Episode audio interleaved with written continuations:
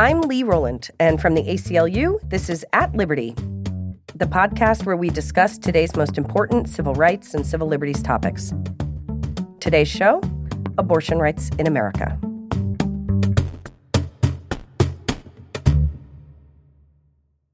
The United States Supreme Court decided Roe v. Wade in 1973 and, in theory, established access to abortion care as a fundamental right.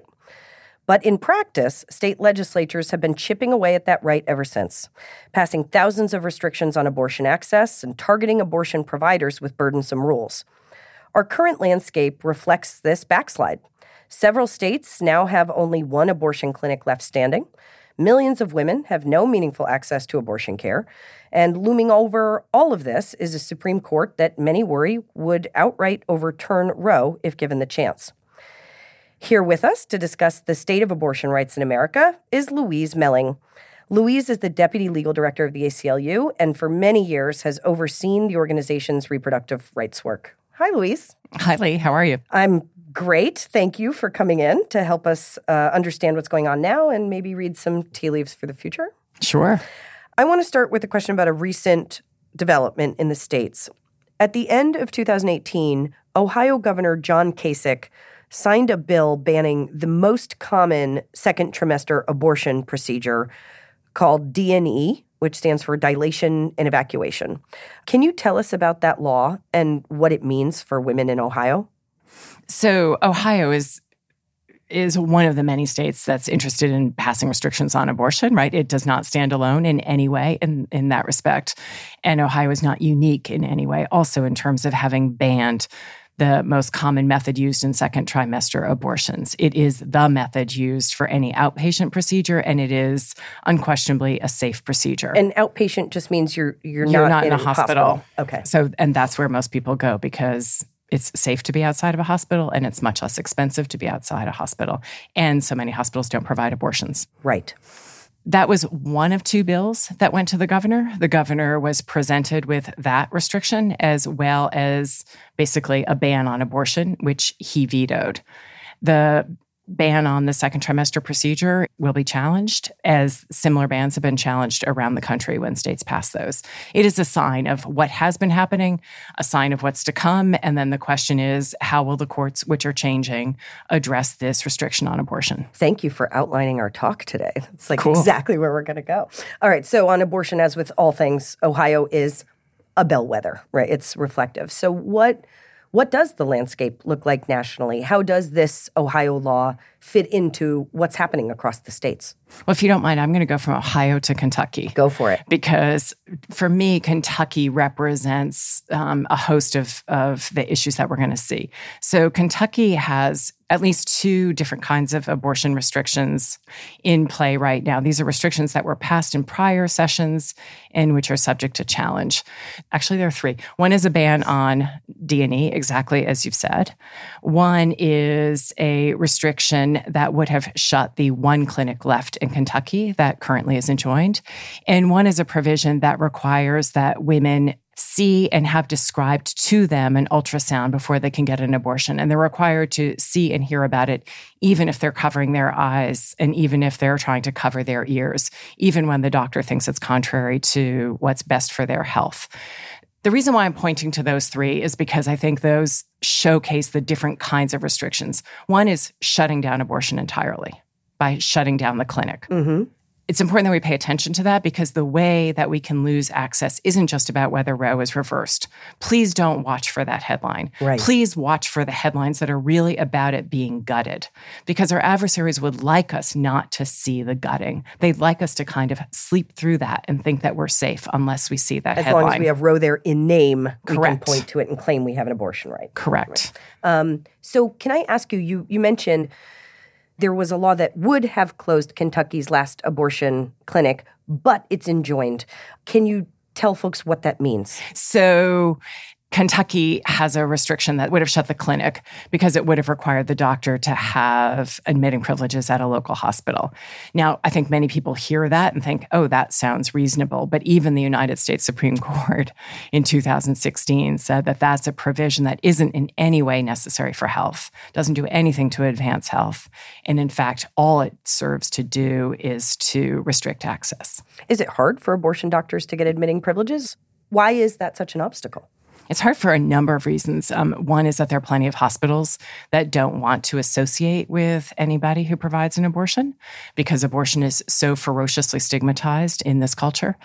Another reason is because many hospitals have a requirement that you can't get admitting privileges unless you admit a certain number of patients regularly. Right. So if you're performing a safe procedure, then you're not going to be able to qualify for having admitting privileges. So, kind of a perfect catch 22 for the average abortion provider. Exactly, exactly. So, that was a provision, um, and we brought a lawsuit to say that's unconstitutional. That's going to shut the clinic. That's going to unduly burden access to abortion, that's going to prevent many women from being able to get an abortion at all. And, it's and, unconstitutional. And who does the ACLU represent in these cases? The clinics, the women of Kentucky? You know, who are, who are your clients? We usually represent the clinics. Once upon a time, when I first started doing this work, I actually represented women. That was in the early 90s. That was a different time. It wasn't an easy time in terms of access to abortion. It wasn't an easy time in terms of the culture around abortion, in terms of states being willing to restrict, but it wasn't what it is now, in that we really did have women under pseudonym. Now the clients are almost uniformly clinics and sometimes the doctors who are performing the abortions, and they bring the cases on their own behalf because they will get punished if the laws are in effect and if they were to violate them, they're at risk. And oftentimes there are criminal penalties attached to not complying with these laws, including, you know, ultrasound requirements. So they're bringing it on behalf of themselves and they also are allowed to argue on behalf, present the case on behalf of their patients. And is that shift in who your clients have been at all reflective of this kind of gutting approach you've described, which is that now the majority of regulations are aimed at and targeting the abortion providers and clinics as entities? Well, I think it's about the restrictions. It's also about the culture. I mean, I think it's the Knocked Up movie where the I forget the name of the character, the main character probably. Okay. um, talks about somebody who's pregnant and says, well, maybe she wants to get a shmortion. He can't even say the word abortion. Right. And I've always looked at that as emblematic of the state of affairs where the word is unspeakable. I've, for right. like maybe a decade, referred to it as the scarlet letter A. I'm not unique in that in any way. And so you've said, right, the, the, kind of aggressive approach now is a gutting approach, right? They're kind of scraping out all the support um, from behind the right of abortion, right? Um, how do we square that with abortion being a fundamental right? Is it really? Well, first, do you mind if I just go back to Kentucky yeah. for just sure, one minute? Sure, sure. Um, we don't have to have Roe overruled to, in fact, shut down abortion in a state. Um, with the restriction on the the common procedure for second trimester abortion, that's another way that our adversaries are going after the right, which is to make the circle tighter and tighter and tighter and tighter, or maybe the more appropriate ways to say smaller and smaller and smaller, the, right. the, window in which you can sort of move. The ultrasound requirement, I view as the principal way to try to stigmatize women who want to have abortions. This is all about making you feel bad. Right. This is all about treating you like you're too stupid to know what's happening and that you should be ashamed of what you're doing. So that is a sort of full throttle attack in multiple ways on the right, both as a matter of access and as a matter of culture. And that culture comes in part from the Supreme Court, right? Correct me if I'm wrong, but it's my understanding that some of that idea in the courts that it's okay to force women to have more information comes from what I view as really paternalistic opinions by Justice Kennedy that basically said, hey, you know, if women don't have more information, they're going to regret that, which is inherently infantilizing to me do you see that as the source of some of these approaches? I don't necessarily see it as the source, as in we have a culture that for a long time has treated women as if we're stupid and yeah. has treated us as if the proper role for us is to either not have sex or to agree that we should always have children. Right. Uh, and so that is just a perpetuation, in my view, of very long-standing paternalistic attitudes toward women. You've just described a raft of laws that um, really seem to undermine the the actual practical ability to get an abortion, and yet in Roe, the Supreme Court at least in theory, called it a fundamental right. Does abortion access in America right now look like what a fundamental right should look like? It certainly doesn't look what I think a fundamental right should look like in many respects. And the erosion isn't only recent. The erosion occurred very, very soon after Roe was decided, most notably with the United States Supreme Court saying that it was permissible for the federal government to ban abortion coverage in the Medicaid program. So, in that sense, the court very early on made abortion inaccessible for poor women and stigmatized abortion right off the bat by saying our government dollars don't have to support this, even though it's a, a, fundamental right, and even though our dollars are supporting you if you make the decision to carry to term. The right has been radically eroded. And I don't think that when we think of a right that sort of looks like Swiss cheese with a bunch of holes through it, that that's our vision for what a right should be. That's not what we imagine for any kind of equality principle that you have that equality should be so viciously eroded. It is still, however, a right in that today, technically, um, states can't ban abortion. And our adversaries, for example, as they pass these bans, as they push in Ohio, they say, we want this legislation to be, their quote is, the arrow in the heart of Roe versus Wade. So they know they could go further. And so we still have something, but it's a shell of what we deserve, what we should have, and what would be essential for us to really be achieving equality and fairness. You mentioned opponents in the abortion fight. Can you just tell us a little frankly what are these battle lines? Are they all about religion? And, you know, who is funding and staffing the fight uh, to reduce abortion access? I think there are people, of course, who come at it from a, a, faith tradition. There are people who come at it from a perspective, I think, of really wanting, even if they're not thinking it as consciously as I'm going to say it, of really wanting to restrict women's independence. At the end of the day, restrictions, what our laws say about abortion, says a lot about how we think about women in terms of who we can be in terms of whether the only proper role for a woman is to have a child if she becomes pregnant, whether the only proper time we can exercise or engage in any kind of sexuality is if we want to have a child, whether we are treated as selfish because we want to finish school or because we want to take care of a parent or because we want to take care of other children or we we just want to have some control over our lives in some really fundamental way. It's my understanding that polling has shown pretty robust and increased increasing support for abortion rights among the public, at least the last few decades. Is that right in your understanding? The polling has consistently shown a majority support for abortion. And I think there may be an increased awareness right now about what the threat is, which may then tip the numbers. Gotcha. I guess what I'm trying to get at is what is the freaking disconnect here? Is it as simple as the fact that we're women are underrepresented in public policy making bodies? How how has this right been so eroded at the time when people in public support it, um, and there's no obvious financial incentive to shut it down? What I deeply believe is that abortion is hard to get and impossible for some women to get, but it remains legal.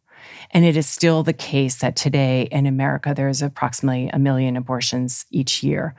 I think that the restrictions that we're talking about aren't really known by a lot of people. And I think what people understand is the right still exists. They might still know somebody who has an abortion. They know that there's still a debate about whether it's illegal. And so the activism incentive or for awareness isn't necessarily with those who support the right because they think the right is there.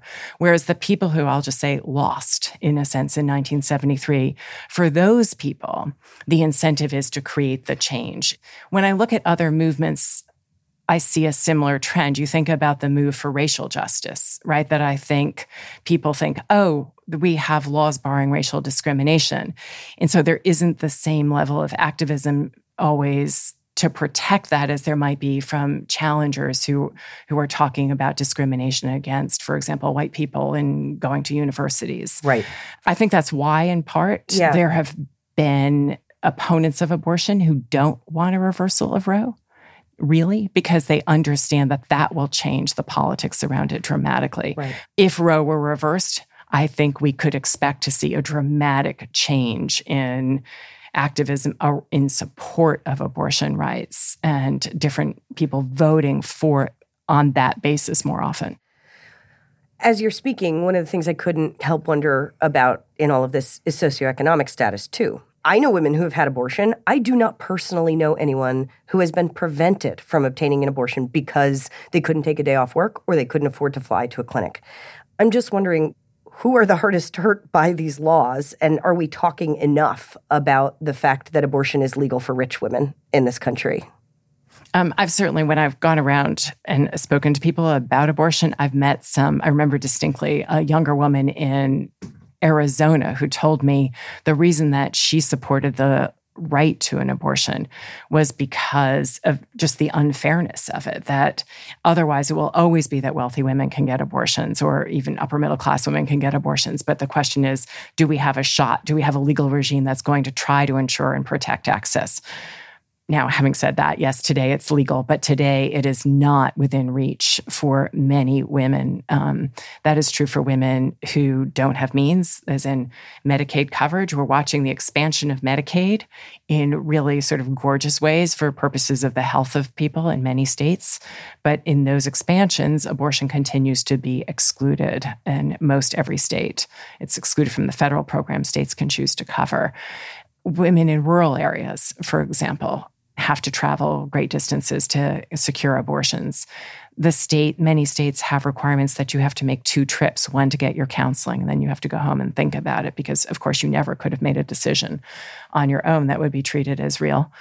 So you're sent home, you have to make two trips. But not everybody can just take another day off from work given the nature of their jobs or ensuring childcare services, for example. So that's another way in which women are obstructed from getting abortion services. So for poor women, rural women, um, very, very, very challenging, and surely to just get more challenging. So looming over this conversation and explicitly part of it has been Roe and the Supreme Court. Accepting all the caveats you've given about the fact that that should not be our sole focus, but knowing that we still pay attention to this and that an overturning of Roe would galvanize, I think, this debate in a different way is it really vulnerable? Is Roe itself really in danger at the court? I came to the ACLU shortly after the Supreme Court issued a decision in 1992 that reaffirmed Roe versus Wade. I mean, it had some, it changed the standard and made it easier for states to pass restrictions. But this is the first time in my career here where I've said I'm actually worried about whether the Supreme Court would ever issue a decision that reversed Roe. I think it is definitely within the zone of possibility. That said, I think that Justice Roberts is interested, you could say interested in institutional integrity, or Justice Roberts is maybe a more political person than some. I think that the court probably understands both the threat to its legitimacy as well as the political consequences of reversing Roe. I think it is much, much more likely that what we're going to see is a gutting. And if there's one message I want to send today, I want to send every day, it is watch for the gutting of, of the right. Do not look only for the headline because if Roe were reversed tomorrow, the question would go back to the states as to whether or not the states would ban abortion or whether the states would leave it legal, whether some states actually would do everything they can to enhance access. Mm-hmm. That is the universe that we really are fighting for right now, even while Roe is still there. We're fighting to ensure that Kentucky could still have a clinic, for example. Right. And so the question of whether there will still be a clinic standing in your state, the question of whether you'll still be able to get an abortion after the first trimester, the question of whether all the insurance in your state must ban abortion from coverage, those questions are coming to the court. Those questions are there now.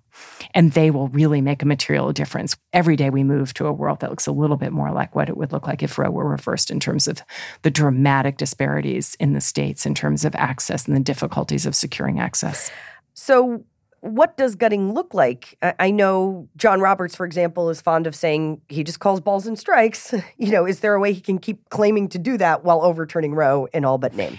So I think you're absolutely right that, you know, this the court could radically gut the right and still be in the sort of balls and strike zones. And all we have to do is look at its the decision from 2016 in the United States Supreme Court. So the decision in 2016, if people remember, there was a lot of attention paid to restrictions on abortion, a new law passed in Texas. That law um, some of it went into effect, and many, like I think approximately half the clinics may have shuttered as a result of that. When the case goes up to the Supreme Court about the restrictions, the record said that maybe three quarters of the clinics might close if the laws were upheld. So that's going like from 40 to 10 or so. A dramatic, dramatic shift in terms of access. Um, just look at your map at how big Texas is and what right. that means. Chief Justice Roberts, Justice Alito, and Justice Thomas voted to uphold that restriction we now have two new members, Gorsuch and Kavanaugh. Mm-hmm. They could all vote to uphold that restriction a similar restriction mm-hmm. without having to say that we've changed the standard, without having to say we've reversed the core decision of Roe, without having to say that precedent is undone. They're just applying the facts differently. Correct. And so I think the challenge for people is to put up your antenna and look for those moves that won't have the same big headline, but actually speak to the undermining. Okay, I'm glad you mentioned the court's new members because I want to ask you about them. When Brett Kavanaugh was on the lower court before he got onto the Supremes, he stood in the way of an immigrant minor who was seeking an abortion. You were involved in that case, right? Can you tell us a little bit about that? Sure. So that was the case that was known in the press as the Jane Doe case. Jane Doe was an immigrant who had come into the country. She'd come without parents or other families, so she was unaccompanied. She was therefore in the care and custody of the federal government. She was pregnant. She was in Texas. She satisfied all the state requirements to be able to get an abortion. Um, there were folks who were agreeing to pay for the abortion, but the federal government stood in her way. The federal government wouldn't literally sort of open the door to let her go out to secure the abortion. The federal government said, if we do that, then we're facilitating the abortion and we shouldn't have to do that. And when the case got to the Court of Appeals, where then Judge Kavanaugh was sitting, he issued a decision which said, well, we can just wait a little bit more. We can wait 11 more days, give the government time to look for a sponsor for Jane Doe. If the government found a sponsor, that would mean that Jane Doe would have left the government's custody mm. and would have been with a person or so a family. a fictional handoff. Yes, yeah. and well, and the reason why it was fictional was because first of all, she'd already been delayed several weeks. Right. The government theoretically was already looking for a sponsor and hadn't found one. And pregnancy, I understand, is a bit time sensitive. just, just a tad. Yes, just a okay. tad. And there's nothing in the decision upholding the right that says, oh, go ahead and just keep delaying while you look for some other option. Right. This should be your right without government obstacle, without somebody just closing the door on you for some number of weeks. So that opinion was quickly reversed by that circuit court sitting what they call en banc, which means everybody, as opposed to only the three judges who normally hear an opinion. That opinion, of course, gives us pause about where Justice Kavanaugh might be mm-hmm. as he considers cases to come before the court. And you can't help but have some concern given that President Trump, while he was you know, campaigning and then in office said that he would appoint justices who would reverse Roe. The fact that he said that doesn't mean it will be true, but it is reason to sort of um, take pause and wonder what's going to happen but there might be at least some evidence he's not a complete monolith opposed to you know anything abortion related because once he got onto the supremes he voted with the majority to allow planned parenthood to continue receiving medicaid funds right? Well he did not vote to hear a case. There hasn't been a decision issued by this newly constituted court on that question. There was a question presented to the court saying, Will you hear these cases about whether the state could push Planned Parenthood out of the Medicaid program because Planned Parenthood provides abortion outside of the Medicaid program. The court did not agree to hear those cases. And what was distinctive about the court's decision not to take those cases was a dissent filed by three justices, if I recall correctly, saying, We think you're doing this just because you're afraid of the politics. It was authored by Justice Thomas and joined by Alito and Gorsuch. Fascinating. So wherever oh. Gorsuch oh. may end up, we're assuming he's even less friendly to abortion rights, perhaps, than his new colleague Kavanaugh. I wouldn't read too much about Justice Kavanaugh from that, both because this isn't straight up about abortion. Second, he just got on the bench. Third, I think Chief Justice Roberts cares about the legitimacy of the court, knows that it's contentious right now and may well want to, if he can, avoid super controversial issues right now. So the question about whether this says something about a strategy about the legitimacy of the court and staying kind of steady and quiet, or whether this says something about the merits, I think is an open question, and time time will certainly tell us. What I find pretty astounding about that story is Thomas's view right after Kavanaugh gets on the bench with that bruising fight to have Thomas say immediately, hey, dude, this is why you're on the court, don't duck. Uh, that is astounding in and of itself, isn't it? Perhaps, although I don't I don't think of Justice Thomas in his writings as holding back. That's fair. Yeah, that's generally, yes.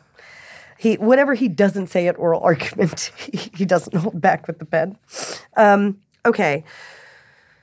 If Roe were overturned, whether in name or in practice, right? If, if the states had much more leeway to ban it, what would our nation look like right now? And one of the reasons I'm asking is because I just started a new gig working on policy with the New York Civil Liberties Union. Almost every person I've met who's not kind of enmeshed in Albany politics has been shocked and baffled to find out that New York still has criminal abortion. That is, that if Roe were overturned tomorrow, abortion would be criminal, at least in part in New York State. So I'm just wondering, do you have a sense if if this Supreme Court gave the states more free reign, whether by explicitly overturning Roe or in another way, at this moment in time, how many states would actually offer the women who live there access to abortion? The estimates I've seen would be close to half of the states may ban abortions if Roe were reversed. I think there's reason to take that quite seriously, even though, like, maybe things would be different when the reality hits. But all we have to do is look at what the states have been doing for the last decade or decades to really, I think, feel quite confident that a substantial number would move to ban abortions. I mean, we go back to our er, the beginning of our conversation, for example, about Kentucky, that the laws I mentioned are not in effect today because the courts when faced with a lawsuit, have stopped those laws from taking effect. So the courts have been incredibly important to preserving what access there is today in many respects.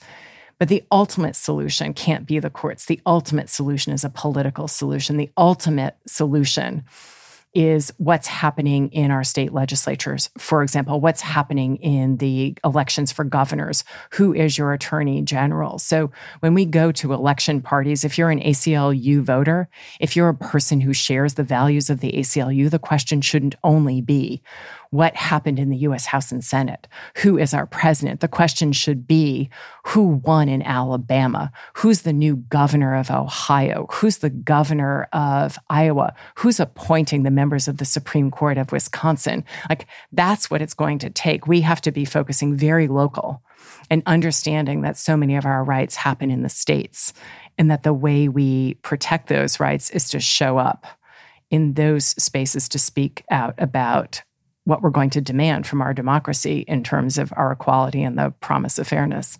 Louise, thank you so much for coming in today. Thanks, Lee. I'm Lee Rowland for At Liberty, and that's our show for today. Indeed, it's also my last show as your host, at least for now.